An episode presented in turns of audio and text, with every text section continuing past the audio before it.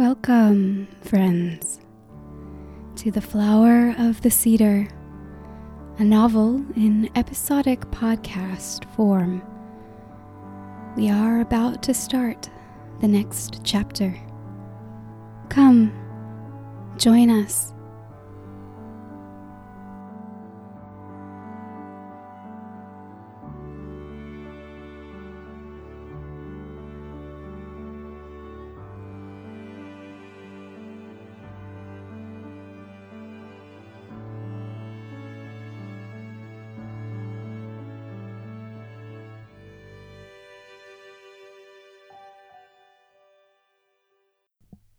Chapter 7 Her Heart's Open.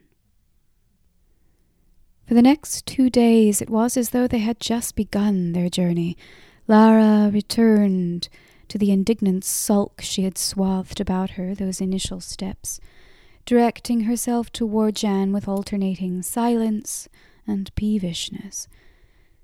She let the litanies revolve, and added to them, she revived her old anger at well, the whole of reality, for not letting her in on the secret. Every step was attended by bitterness, as, for all she knew, she might be headed in the wrong direction. Jann's parents had only said north, not how long. In the weeks they had spent at Nana's, autumn had come fully, turned crisp, chill, in riotous color all about them. Soon their daily walks were a physical bracing joy as the growing cold offered the warmth of their blood challenge. And the land through which they were passing was thick with trees running to golds, siennas, ambers. Despite the strain between them, the girls fell into something of a respectful companionship, formed by the basic cycle of shared life on the road. Jann found herself frequently turning to Lara, wanting to smile or talk, and only just remembering herself to be out of grace. A windy night, some handful of days after leaving the village, Lara had assembled a rough cone of wood over kindling and was trying, without success, to strike a spark into it.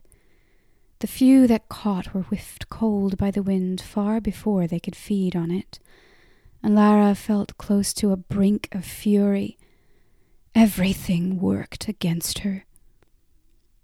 She glanced once, hatefully, at Jann, working on a small lean to as windbreak for their night's shelter. Another spark caught and went dark. Lara shouted kicking her left foot out as she stood, scattering her little cone of wood. She was crying before she realized it. When Jann came to her and offered her embrace, Lara gave up. The frustration she had been channeling to her friend changed course. What do I hate? Lara thought, rubbing at wet eyes not her. I hate feeling this way. I'm muddy water. I'm exhausted, she said to Jann, sheepishly, not prepared to lower herself to full apology just yet. Here, Jann said, helping Lara sit, starting to gather and rebuild the laid fire. You'll block the wind there. I'll have a go at it now.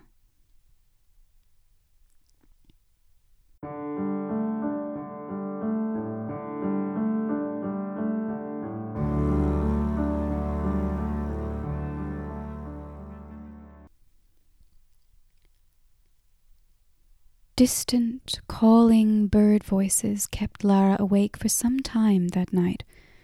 Her belly was full.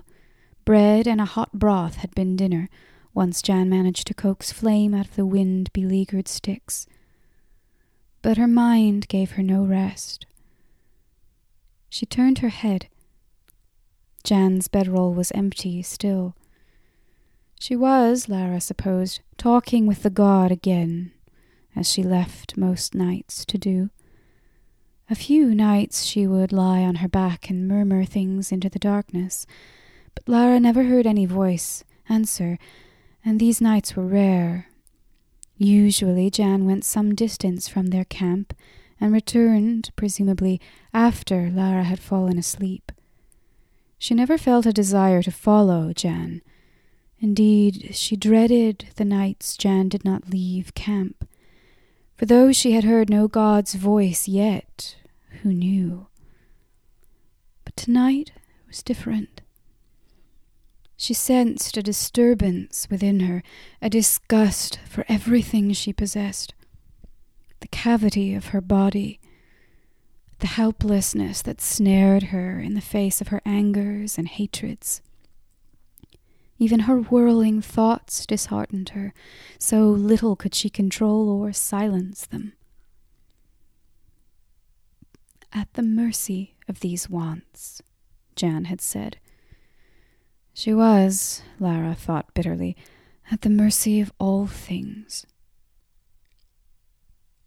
So she rose and began searching for Jann walking softly both in hopes of Jann's voice giving her direction and in a desire to go unnoticed.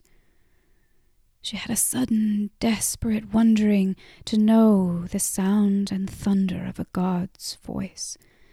Anything. Anything but the irksome grate of her own mind.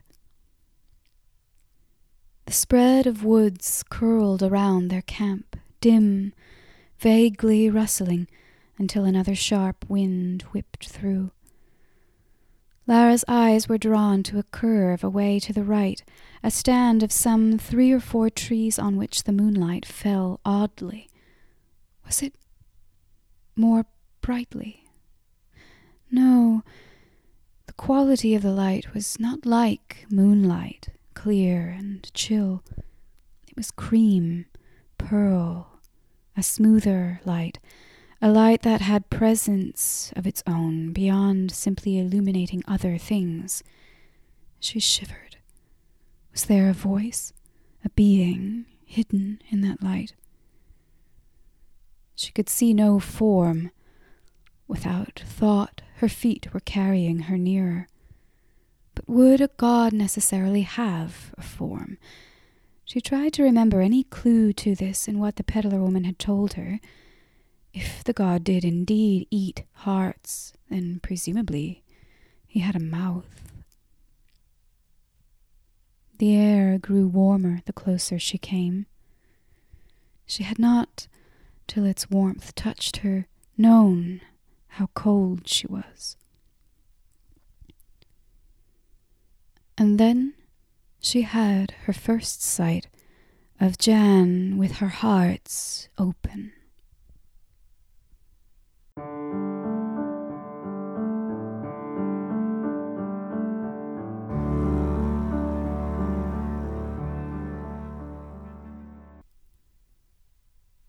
She had seen heart plants growing from nothing, and a heart plant perished awfully.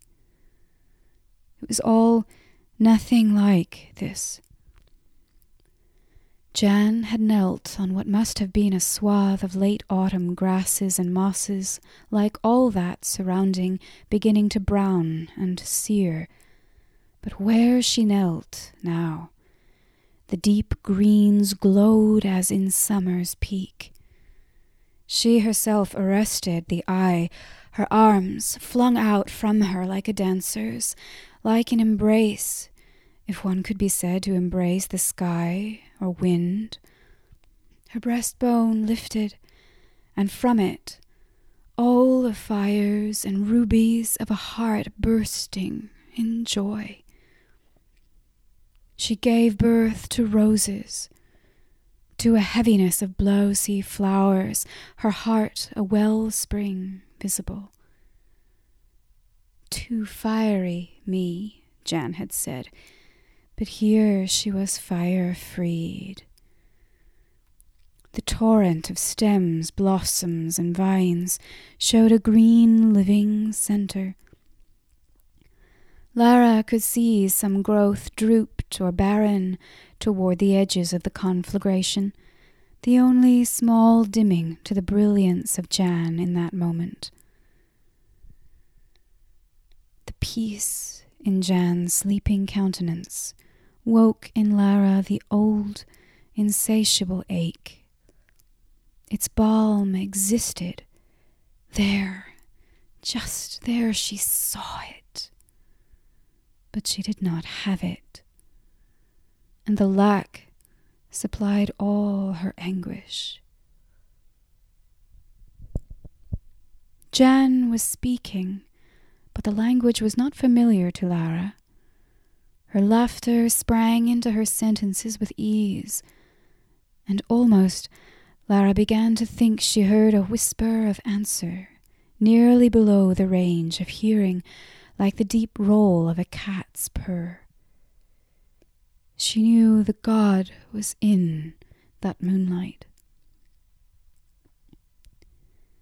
Fear and weeping disemboweled her, and she ran from the unearthly space, her bare feet burning as though they had trodden holy ground and been found unclean, charred in the face of the purity.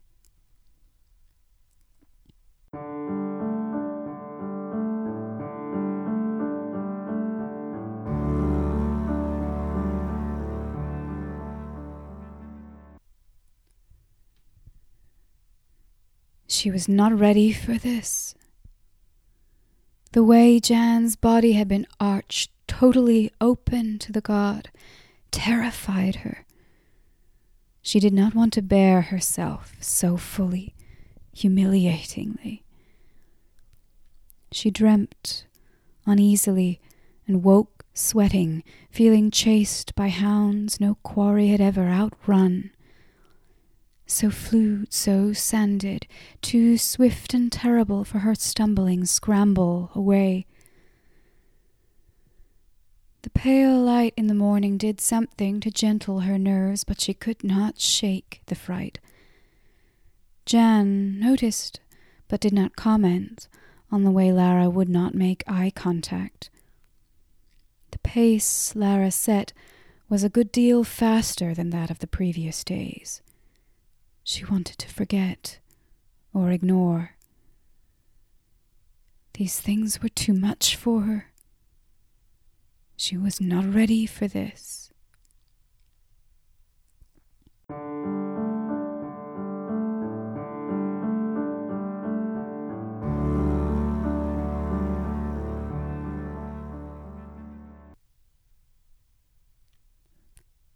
Later that day, they rounded a sharp bend couched in miniature ferns and low yew trees.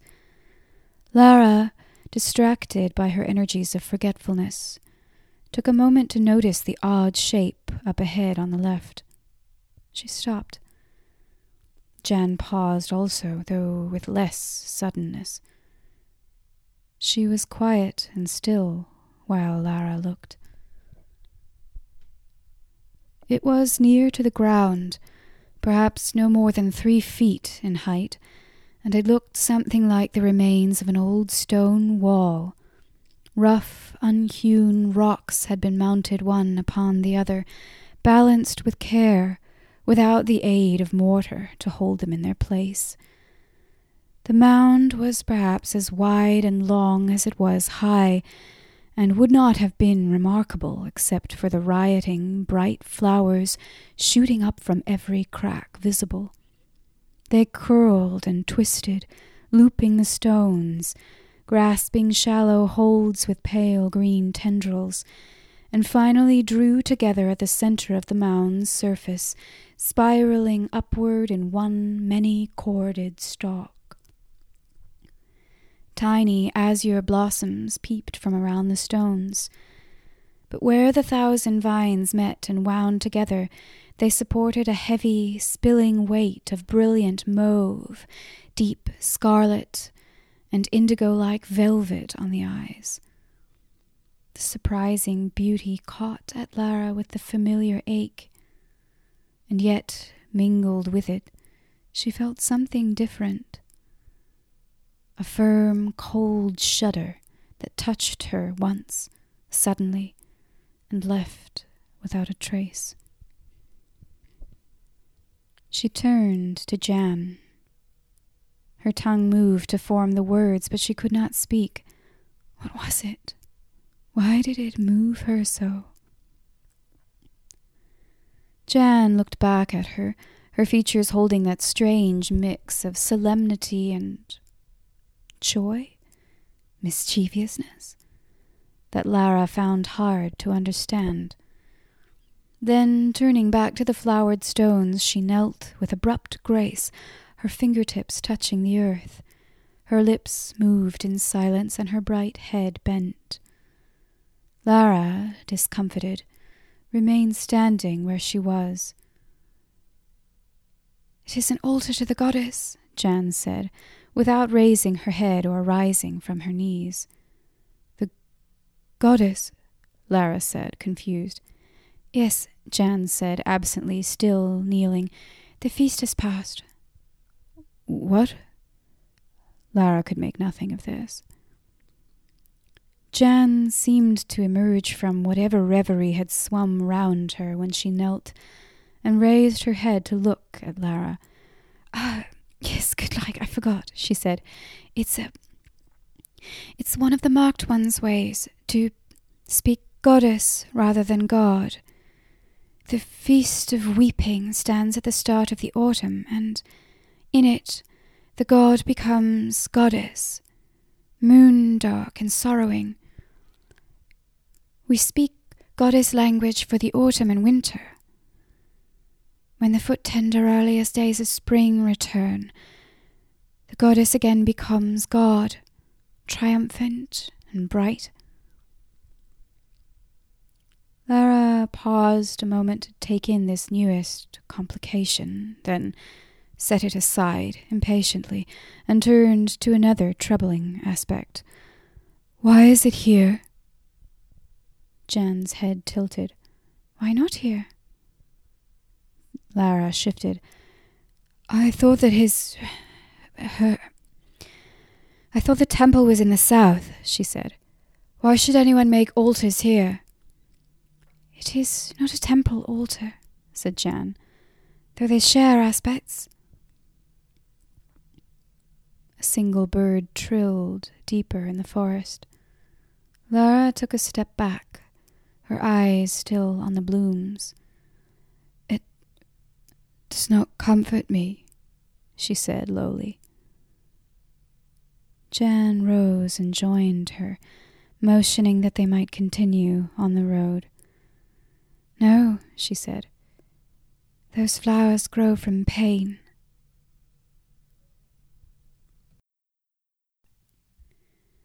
The Flower of the Cedar is written, produced, and published by me, Kay Ben Avraham. This content is made possible by the support of my patrons on Patreon, who make monthly pledges they can increase, decrease, or cancel at any time. If you are enjoying listening, please consider supporting my work on Patreon.